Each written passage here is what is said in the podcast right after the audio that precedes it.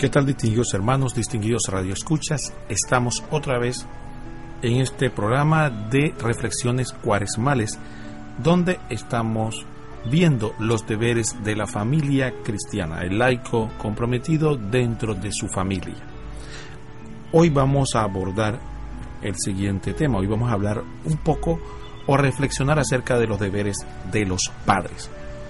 Pero antes de continuar con esta reflexión vamos a pedirle al Señor que Él sea el que guíe este programa. En el nombre del Padre, del Hijo y del Espíritu Santo. Amén. Padre nuestro que estás en el cielo, santificado sea tu nombre. Venga a nosotros tu reino. Hágase tu voluntad en la tierra como en el cielo. Danos hoy nuestro pan de cada día. Perdona nuestras ofensas, como también nosotros perdonamos a los que nos ofenden. No nos dejes caer en la tentación y líbranos del mal. Amén. En el nombre del Padre, del Hijo y del Espíritu Santo. Amén.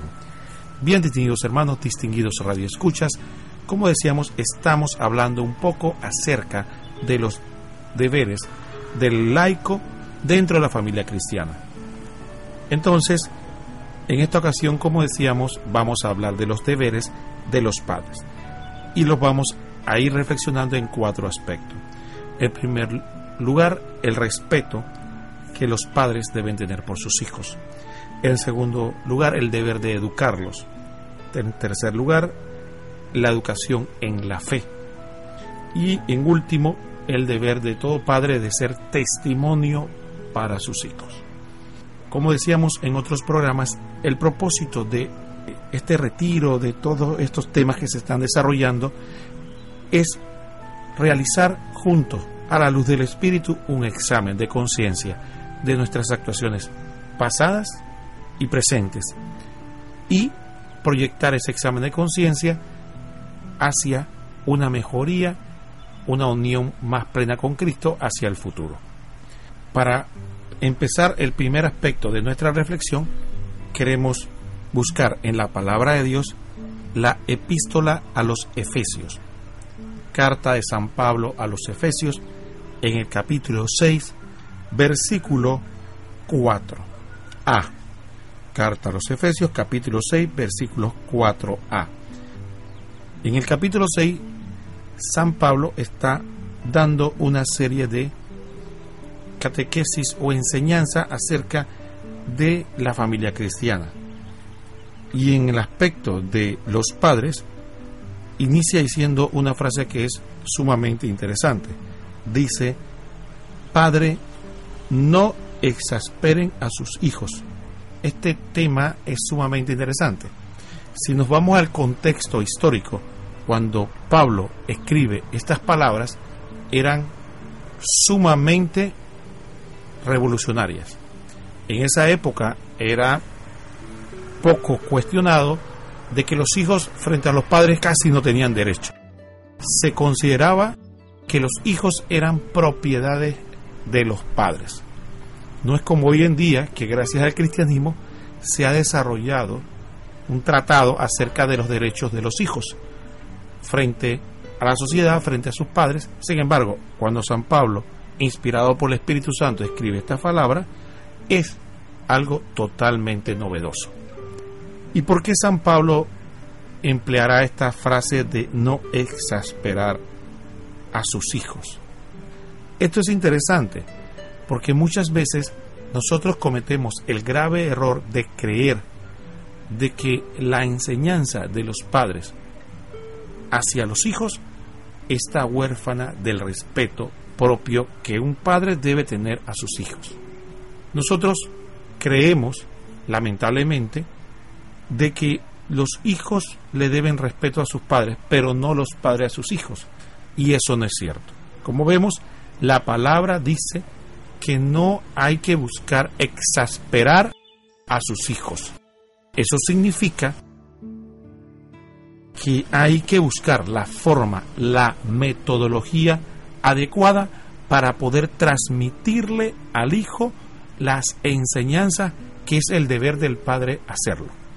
No solo en el aspecto humano, sino también en todo lo relacionado fundamentalmente para lo que nos ocupa en la vida según nuestro Señor Jesucristo, en la vida de fe.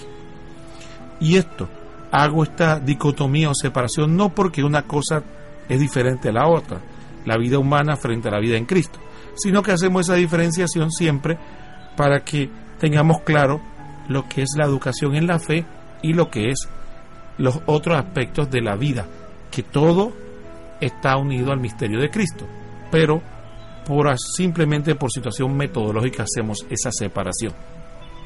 Pero importante, el padre debe reconocer de que es su deber respetar la dignidad, la inteligencia, la capacidad y la personalidad propia de su hijo. Su hijo o hija no es un objeto, no es algo de la propiedad del padre o de la madre, no está sujeto a los planes preconcebidos, prejuicios del padre. ¿Cuántos padres no han querido tratar de vivir su vida a través de ellos? ¿Cuántos padres no han querido imponer su criterio a sus hijos? No convencerle de que es lo mejor, sino imponerlo. ¿Cuántos padres lamentablemente hemos sido incoherentes? Queremos que nuestros hijos se comporten de una manera, sin embargo nosotros nos comportamos de otras. Ve tú a la misa que tú necesitas ir a la misa o hacer la primera comunión. Yo no, ya yo no tengo que ver con eso. No mientas, sin embargo, yo miento. No tomes, sin embargo, yo tomo. No fumes, sin embargo, yo fumo. Sé fiel, sin embargo, yo soy infiel. Y así, tantas y tantas cosas. Padres que dicen palabras obscenas, pero le prohíben a los hijos decirlas, creyendo que de alguna manera, por ellos ser adultos, tienen licencia para pecar, licencia para ser infiel, licencia para ausentarse de la misa, licencia para mentir. Sin embargo, el niño o el joven, por estar bajo la tutela, ellos no tienen licencia. Alguno me podrá decir, bueno, yo le estoy tratando de transmitir lo bueno aunque yo hago lo malo. Eso humanamente no es viable. Vuelvo y lo repito, humanamente eso no es viable. Y tanto es así que Jesucristo nos dio ejemplo de eso. Dios vino a encarnarse no a decirnos qué íbamos a hacer y él hacer lo contrario, porque eso va contra la verdad. Vino a dar ejemplo de vida. Y si Dios nos muestra el camino, ese es el camino que debemos seguir. Nosotros venimos a nuestros hijos a darle ejemplo de vida, a transmitir de palabra, pero sobre todo con nuestros hechos, lo que nos corresponde como personas, como trabajadores. Imagínense un padre que está estafando en su trabajo, o no es diligente en su trabajo, o su familia lo ve haciendo juegos sucios y después quiere que sus hijos se comporten de manera honorable. Entonces, la doble vida, el doble discurso, es una forma fundamental de exasperar al hijo. Otro aspecto fundamental de exasperación al hijo es el hecho de no respetar su dignidad, del creer que yo soy el dueño tuyo y tú tienes que hacer lo que yo digo porque a mí me parece. Tú tienes que tomar la profesión que tú, yo quiero, tú tienes que casarte con quien yo quiero, tú tienes que tomar las clases que yo quiero, tú tienes que hacer lo que yo quiero. No le brindo la oportunidad a mi hijo de explicarle, de entender, de ver, de formarlo, de hacer que, sea una persona que razone, que tome decisiones, que sea capaz de formar un juicio de qué es lo mejor o no es lo mejor.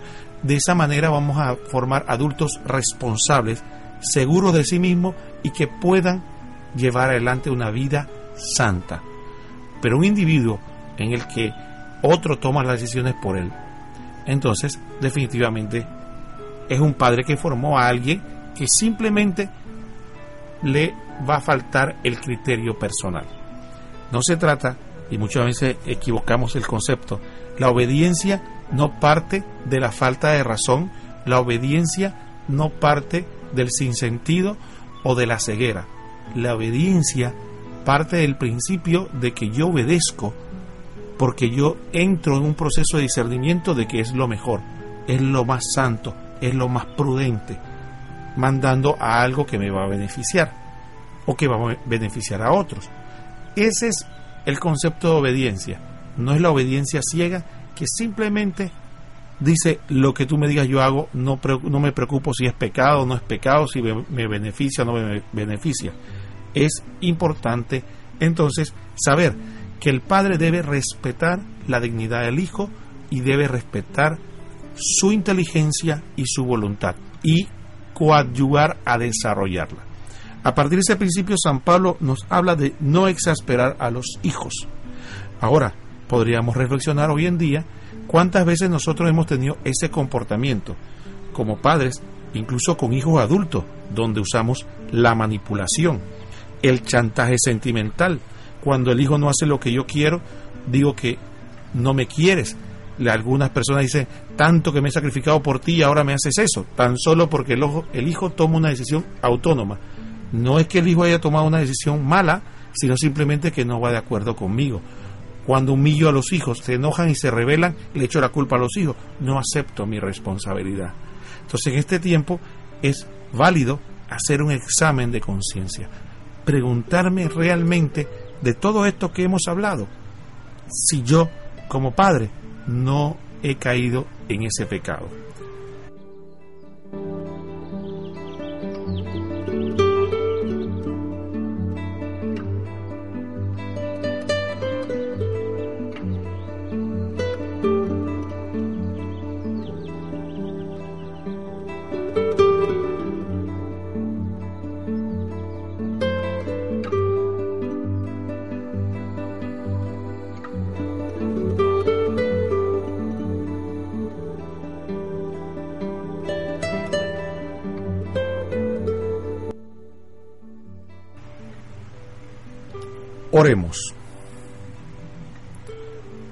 Dios Padre Todopoderoso y Eterno, te damos gracias por el don de la vida, por la oportunidad de estar juntos a través de esta emisora en tu nombre. Te pedimos humildemente, Señor, que envíes tu Espíritu Santo sobre nosotros, a quienes tú has llamado a ser padres. Perdona nuestros pecados, perdona nuestra falta de amor hacia nuestros hijos Perdona por no haber cuidado el tesoro que tú nos has dado, que es un ser humano, cuya alma es más valiosa que todo el universo. ¿De qué le vale al hombre ganar el mundo si pierde su propia alma? Dice el Señor. Ese, esa realidad del valor del ser humano en sí mismo muchas veces lo he olvidado y he perdido el sentido, Señor, de ser un buen padre, una buena madre, he perdido el sentido, Señor, de saber que es un ser humano con inteligencia y voluntad, que tú has creado único y especial, que tú derramaste toda tu sangre por él y que no es propiedad mía, y que tú me lo diste para que yo lo llevara por el camino del bien, para que le enseñara lo correcto, no para que abusara mi poder, no para que lo exasperara, no para ser un obstáculo de la imagen del Padre bueno que tú eres, porque los padres, papá y mamá, somos imagen del amor de Dios en la tierra. Así que muchas veces que hemos cometido y hemos sido obstáculo para que nuestros hijos vean el amor de Dios a través de nosotros, te pedimos perdón, Señor, y te suplicamos que nos dé la fuerza, la capacidad de realmente ser buenos padres, de, transmitir la verdad de Jesucristo, la bondad del camino del el seguimiento a Dios y que no seamos obstáculo para que nuestros hijos te amen a ti sobre todas las cosas, sino al contrario, ser realmente testimonio del amor de Dios en nuestras vidas. Todo esto, Señor, te lo pedimos en el nombre de nuestro Señor Jesucristo y por la intercesión de la bienaventurada Virgen María. Amén.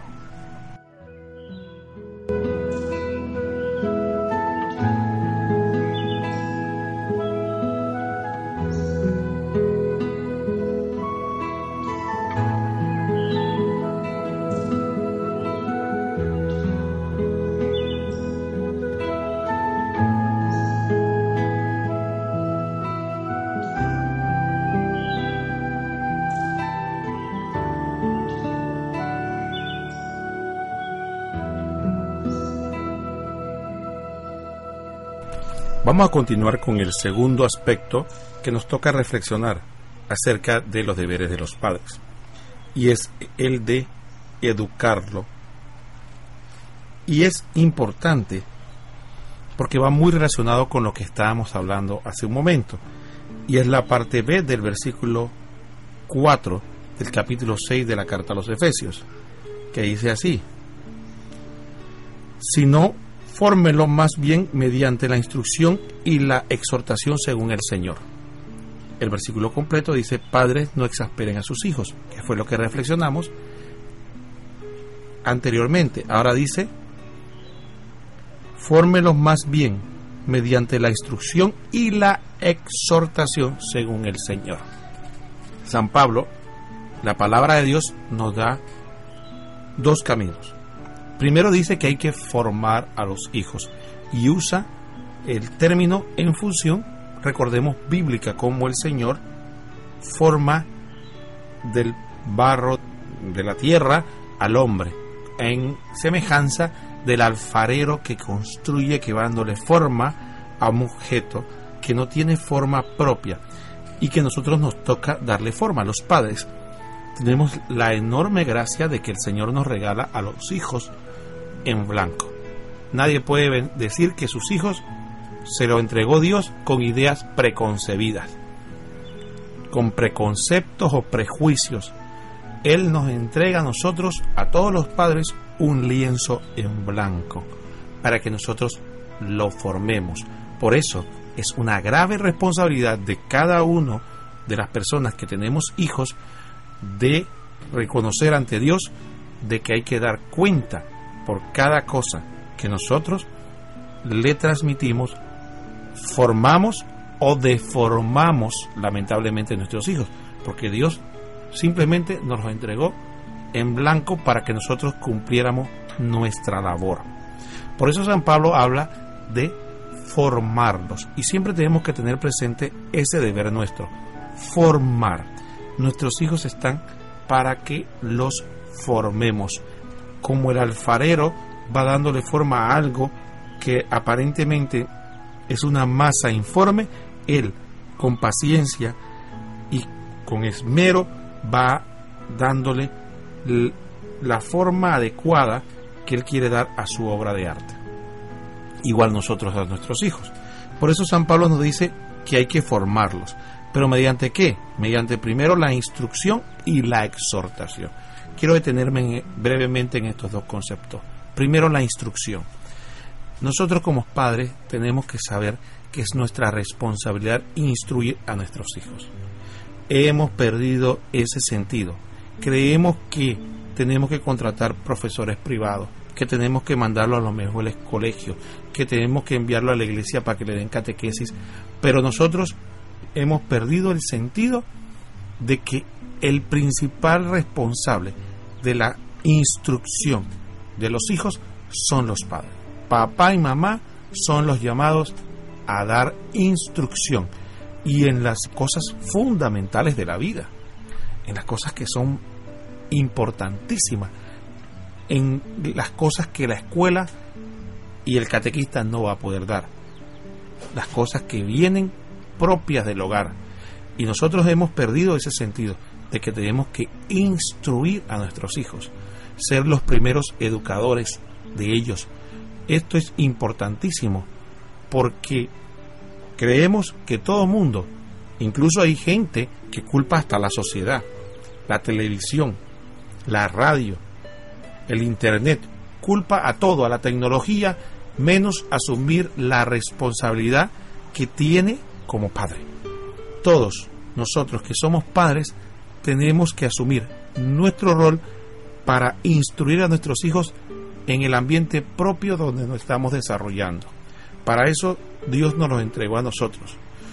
Nosotros tenemos que aprender a enseñarle y guiar a nuestros hijos ahora, hoy día, siglo XXI, donde hay teléfonos inteligentes, donde hay juegos de video, donde hay internet, donde hay tantos medios tecnológicos, modas que los bombardean, música estridente que los, que los puede sacar del centro, donde hay una oleada a través de relajación moral. En este ambiente que nos ha tocado vivir, nosotros tenemos que instruirlos. Por eso es nuestro deber formarnos. Nosotros como padres buscar información, estar al tanto de todas las cosas que, que a los chicos les preocupan, a todas las cosas que están dándose en el mundo, las modas, las corrientes de pensamiento, porque es nuestro deber instruir. Y vamos a tener que dar cuenta de esa instrucción. Si fuimos malos siervos, flojos, y no sacamos tiempo para instruir a nuestros hijos, primero, no nos quedemos en nuestra vida por los frutos y los resultados que vamos a tener con hijos que nos van a sacar canas, nos va a dar sufrimiento. Y además, tenemos que darle cuenta al Padre Celestial por no haber realizado de manera correcta el principal o uno de los principales trabajos que teníamos nosotros aquí en la tierra y es formar e instruir a nuestros hijos. Y el otro aspecto que es importante también resaltar es el que dice San Pablo, la exhortación. Muchos de nosotros hemos olvidado de que nuestros hijos necesitan de nuestro apoyo, de nuestro amor y de nuestro estímulo. Hay que exhortarlo. Algunos dicen, lo que pasa es que antes eh, permitíamos a golpear a los hijos y lo que le falta a los hijos es darle correa y hay que golpearlos, hay que, hay que aplicar el maltrato. ¿Y acaso el maltrato, desde cuándo acá el maltrato ha sido el mejor método educativo? Si el maltrato fuera el mejor método educativo, entonces en las empresas, en la ciudad, en la calle, entonces los policías debían salir a darle palo a la gente cada vez que comete una infracción de tránsito. El castigo físico hace tiempo dejó de ser un medio viable para la educación. Lo que pasa es que queremos imponer el miedo. Queremos que los hijos no nos obedezcan por coherencia, por ejemplo, por razón, por amor, sino que queremos que los hijos se conviertan en los instrumentos de nuestra ira. ¿Cuánta gente simplemente maltrata a los hijos porque bien tuvo un mal día en el trabajo? Porque el hijo no hizo la tarea, es cierto, pero yo no lo golpeo porque mi hijo no hizo la tarea o porque me preocupa su educación, sino que la frustración que tengo la descargo con, con el hijo. Entonces creemos que el medio, y nos quejamos públicamente de que ahora no podemos golpear a los hijos, que de cuando acá el Señor va a padrinar el maltrato físico. El maltrato físico no es el camino para la educación de los hijos. Muchas veces incluso ponen como ejemplo burla el hecho de que cuando ya un hijo está totalmente desorientado, está enemistado posiblemente con los padres, entonces ese es el ejemplo que ponemos como para decir, mire, este muchacho por falta de, vara o falta de correa o falta de castigo físico es que está así. No, ese muchacho muy probablemente si investigamos que está así, ha sido porque ha sido un hijo abandonado, ha sido un hijo que sus padres no han tenido amor para ellos o simplemente no le han dedicado tiempo, le ha podido dar muchas cosas materiales, pero no le ha dedicado tiempo. Entonces, la exhortación, el hijo se le educa con amor, con ejemplo, con elogios, la capacidad del padre de poder entusiasmar, de poder elogiar, reconocer los buenos, las buenas actuaciones de los hijos. Es importante. El hijo, cuando se siente amado por sus padres, hace las cosas para agradar al padre que él ama y que lo ama a él. El hijo que se siente elogiado positivamente, tiene reforzamiento positivo, hace con entusiasmo las cosas buenas. Entonces no se trata de que eh, eh, sea el castigo físico, hay que formarlos con la instrucción y la exhortación. Es la manera correcta de llevar en el amor de Cristo a nuestros hijos por el camino del bien. Hagamos un momento de reflexión y pensemos cómo estoy llevando yo adelante mi educación o la educación que debo tener a mis hijos.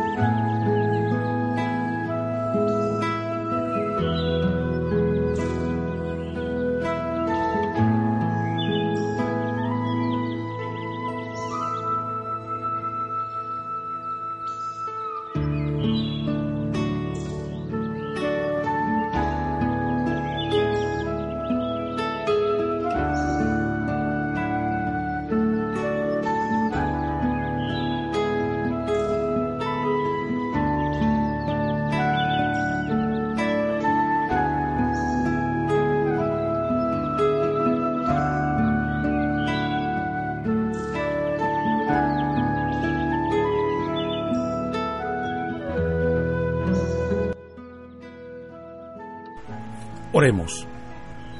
Dios Padre Omnipotente, Dios Padre Todopoderoso, te damos gracias por el don de la paternidad.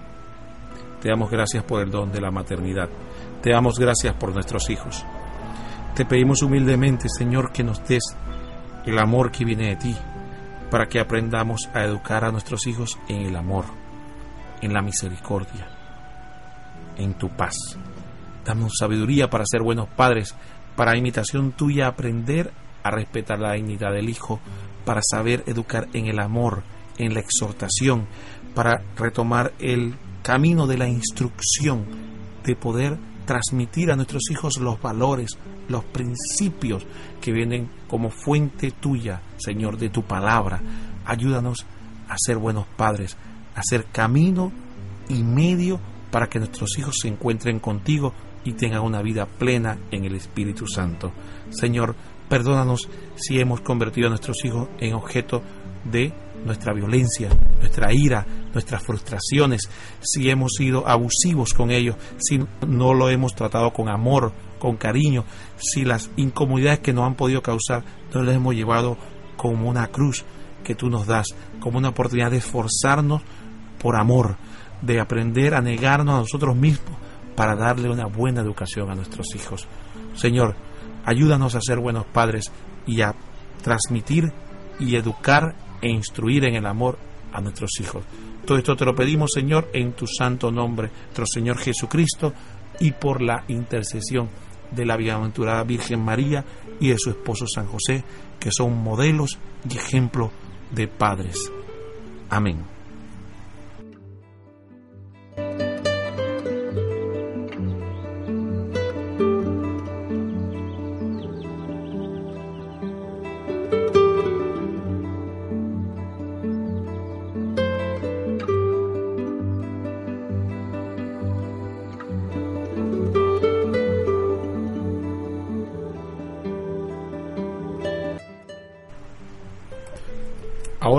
Vamos a abordar el segundo tema, que es el de la educación en la fe. Decíamos o hablábamos de los deberes de los padres. Ahora queríamos hablar un poco de la educación en la fe. Y para ello vamos a usar el texto de primera epístola a los tesalonicenses, capítulo 2, versículo 11 y siguiente. Repetimos, primera epístola a los tesalonicenses, capítulo 2, versículo 11 al siguiente. Dice así la palabra de Dios. Como un padre a sus hijos, así también a cada uno de ustedes, lo exhortábamos y animábamos, exigiéndoles vivieran de manera digna de Dios, que los ha llamado a su reino y gloria. Repito el texto. Como un padre a sus hijos, así también a cada uno de ustedes los exhortábamos y animábamos, exigiéndoles vivieran de manera digna de Dios que los ha llamado a su reino y gloria. Primera epístola a los tesalonicenses capítulo 2 versículo del 11 al 12. Bien hermanos, este texto es rico porque San Pablo usa como ejemplo el modelo del Padre, del deber del Padre, incluyendo obviamente a todo, a la paternidad, maternidad, a lo que es la familia, de cómo él dice que hace lo mismo que hace un padre. ¿Y qué es lo que debe hacer un padre o una madre?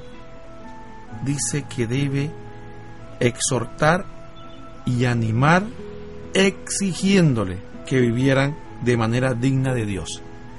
Es fundamental, hermanos, que nuestro papel como padres es transmitirle a los hijos la dignidad de los hijos de Dios, de los bautizados, de que nosotros tenemos esa dimensión de realeza.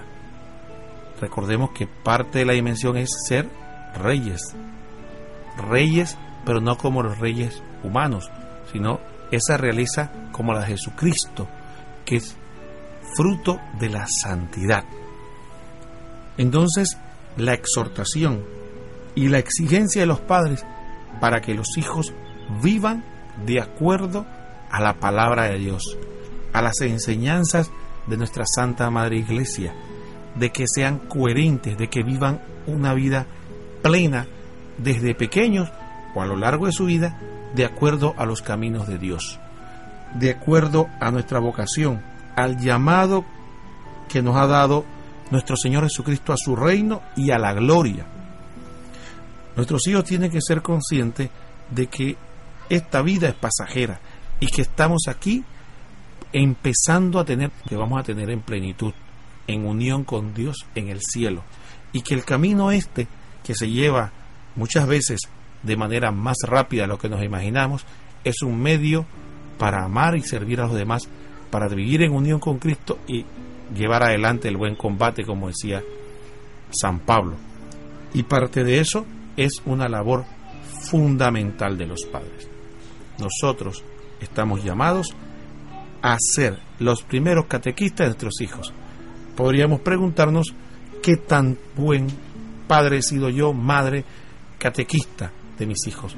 Le he enseñado a rezar a mis hijos, oro con ellos, le he leído la palabra de Dios, he compartido la palabra con ellos en casa, le he hablado de Dios, le he hablado de Jesucristo, le he hablado de la iglesia, he dado ejemplo de que mi vida está concorde a los caminos de Dios.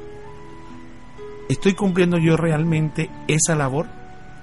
¿Estoy transmitiendo mi fe a mi hijo en un mundo donde mucha gente no cree? En medio de un mundo donde hay muchos grupos que nos tratan de confundir, que tratan de enseñar doctrinas equivocadas, donde cada quien tiene una visión diferente de Cristo, cada uno tiene en Cristo a su modelo, el Cristo banquero, el Cristo negociante, el Cristo que no es Dios y el Cristo que es mentalista, el Cristo de la nueva era y tantos Cristos que la gente se fabrica y no el verdadero Cristo de la Biblia que nos enseña la iglesia. Ante esa realidad, nosotros tenemos una grave obligación de orientar y enseñar a nuestros hijos no solo la vida moral cristiana, sino la doctrina de la iglesia, que requiere que nos esforcemos por conocer nuestra fe. Es impresionante ver personas que tienen un alto nivel de escolaridad, títulos de doctorado, maestría, posgrado, tienen hasta más de una carrera y sin embargo en el aspecto de la fe están con los rudimentos, conocimientos que recibieron algunos en primera comunión y otros en la confirmación y no han profundizado más nada. Y tienen un conocimiento tan elemental que piensan de manera simplista que lo que aprendieron en primera comunión es lo que la iglesia enseña para un adulto, sin darse cuenta que igual que ocurre con la educación común y corriente, que a un niño de primer grado no se le va a enseñar álgebra ni cálculo diferencial, igual a un niño de primera comunión o, de o un adolescente de confirmación no se le va a enseñar la profundidad de la enseñanza de la iglesia. Así que es nuestro deber seguir cultivándonos por el bien de nuestra alma, de nuestra pareja, de nuestra esposa, esposo y de nuestros hijos. Es un deber que no podemos soslayar. Y a partir de ese principio tenemos que realmente nosotros hacer un examen de conciencia si yo me he educado, si yo me estoy formando y, y además de eso, si yo estoy transmitiendo el misterio de Cristo, si yo realmente estoy siendo, estoy educando, exhortando, animando a mis hijos a que vivan su fe. Reflexionemos un minuto.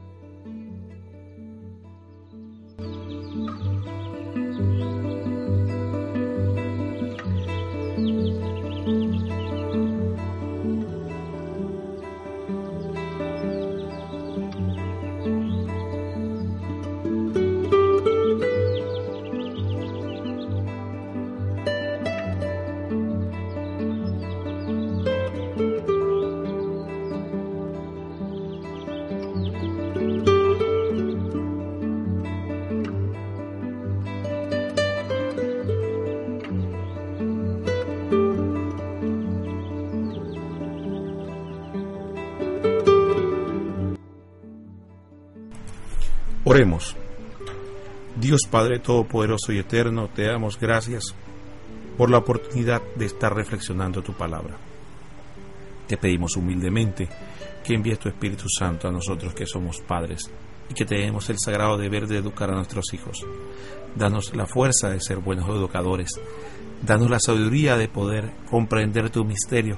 Danos el deseo de aprender cada vez más de ti, de buscar tu palabra, de leer el catecismo, de, buscar libros santos que me ayuden a mí a crecer como padre y poder transmitir el misterio de Dios el don que Dios nos ha dado a través de su Hijo Jesucristo. Perdona, Señor, las veces que hemos sido malos padres, de que hemos descuidado nuestro deber sagrado de educar en la fe, de transmitir el misterio de la salvación, de exhortar, de animar, de exigir a nuestros hijos que vivan conforme a tu ley, conforme a tus enseñanzas. Perdónanos, Señor, porque no hemos sido buenos padres y ayúdanos de ahora en adelante a ser mejores. Concédenos la gracia de que podamos vivir según tu voluntad. Todo esto te lo pido, Señor, en el nombre de nuestro Señor Jesucristo y por la intercesión de la bienaventurada Virgen María y de su esposo San José, modelos de padre y de esposos. Amén.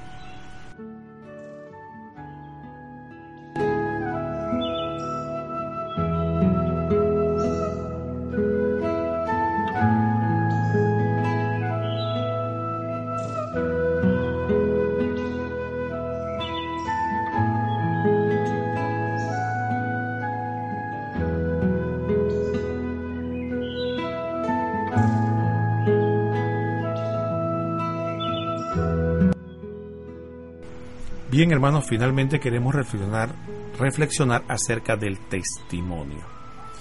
El testimonio de vida es sumamente fundamental para nuestros hijos y es tan importante el testimonio que nosotros le damos a nuestros hijos que la palabra tiene un término muy duro para las personas que no damos buen testimonio.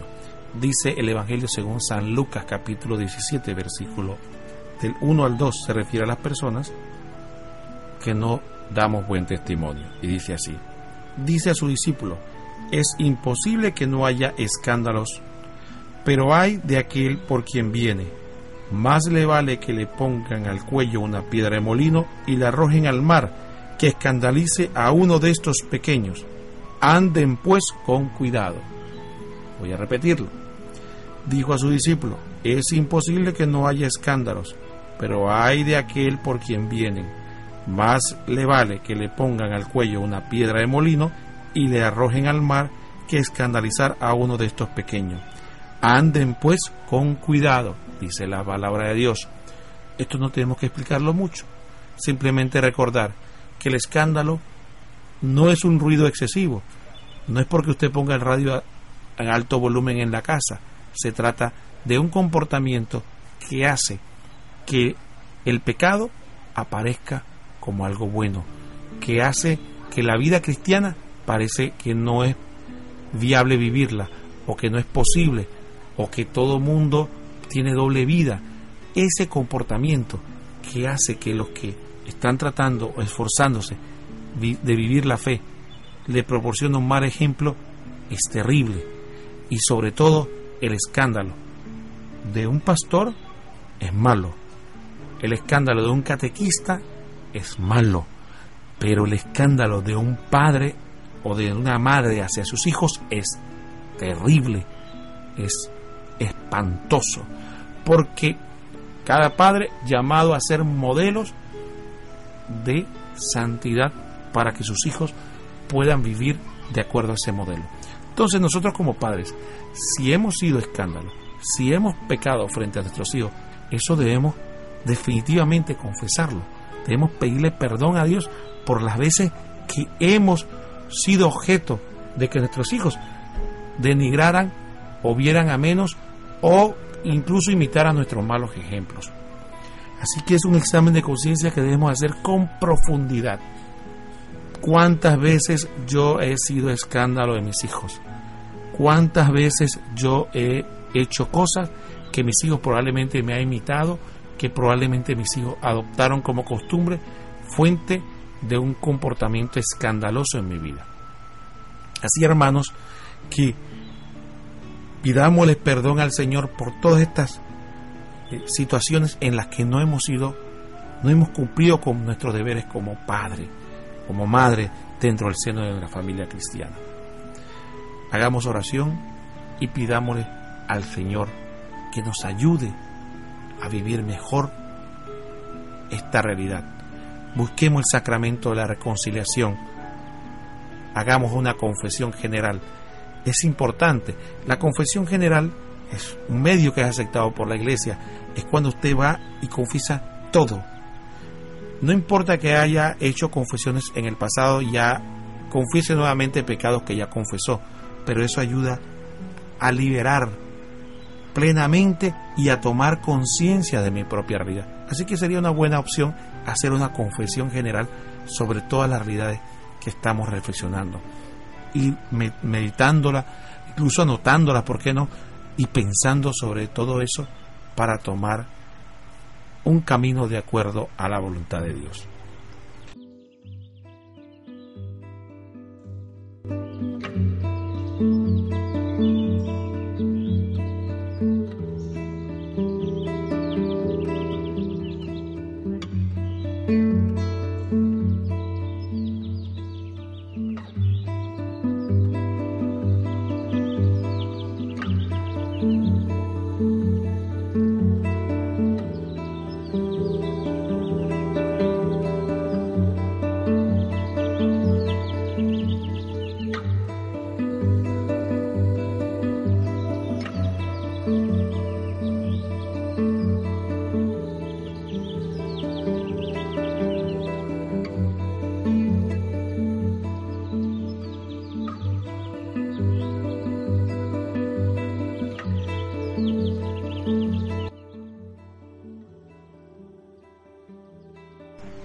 Hagamos oración final. En el nombre del Padre, del Hijo y del Espíritu Santo. Amén. Señor Dios Todopoderoso y Eterno, te damos las gracias porque a través de tu Espíritu Santo nos has permitido hacer este examen de conciencia. Y tú has hablado a cada uno de nuestros corazones.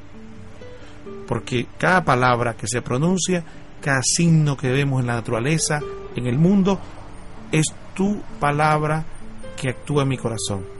No es la voz ni del catequista, ni en la radio, es tu gracia que está actuando en mi corazón y que me está llamando a vivir según tu voluntad.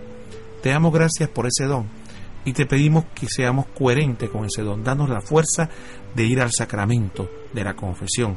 Danos la fuerza de hacer una confesión general, una confesión buena, donde yo pueda manifestar todo mi pecado, todo lo que me ha ensuciado, todo lo que me, me tiene encadenado.